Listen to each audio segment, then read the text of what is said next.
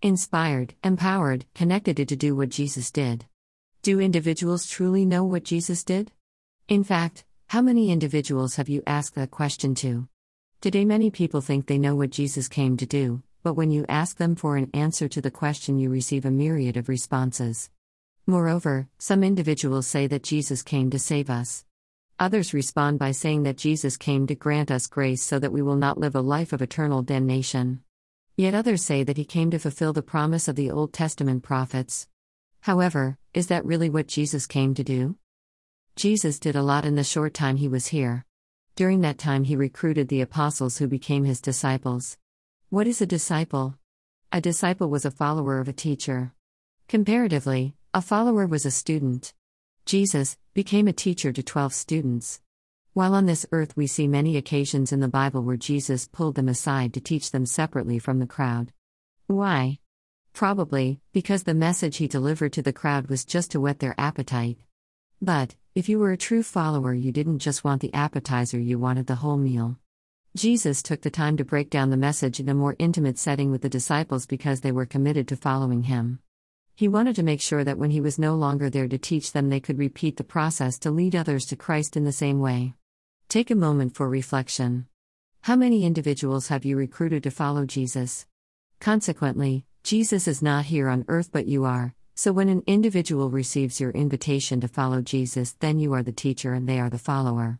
Have you helped them transition from the crowd to being a disciple? Greater than you are not here merely to make a living. You are here in order to enable the world to live more amply, with greater vision, with a finer spirit of hope and achievement. You are here to enrich the world, and you impoverish yourself if you forget the errand. Woodrow Wilson. You know a true disciple of Jesus when they separate from the crowd of Sunday services to come to small group discussions when you make an invitation. Those are the ones who are tired of just receiving the appetizer and want the full meal. In fact, these individuals have made the transition from the crowd to being part of the inner circle of the family that says, I want to be more connected to the body of Christ. I want to get to know Jesus a little bit more.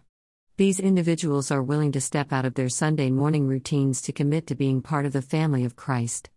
That is not to say that the others are not part of the body, they are, but they are just not ready to commit to the full meal.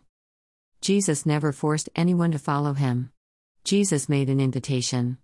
Those that followed could choose to say yes or no. But there is a difference from the crowd and those he chose. The crowd followed Jesus because they were captivated by his message, the good news. But those that were invited into Jesus' inner circle and accepted wanted more than the good news, they wanted to do what he did.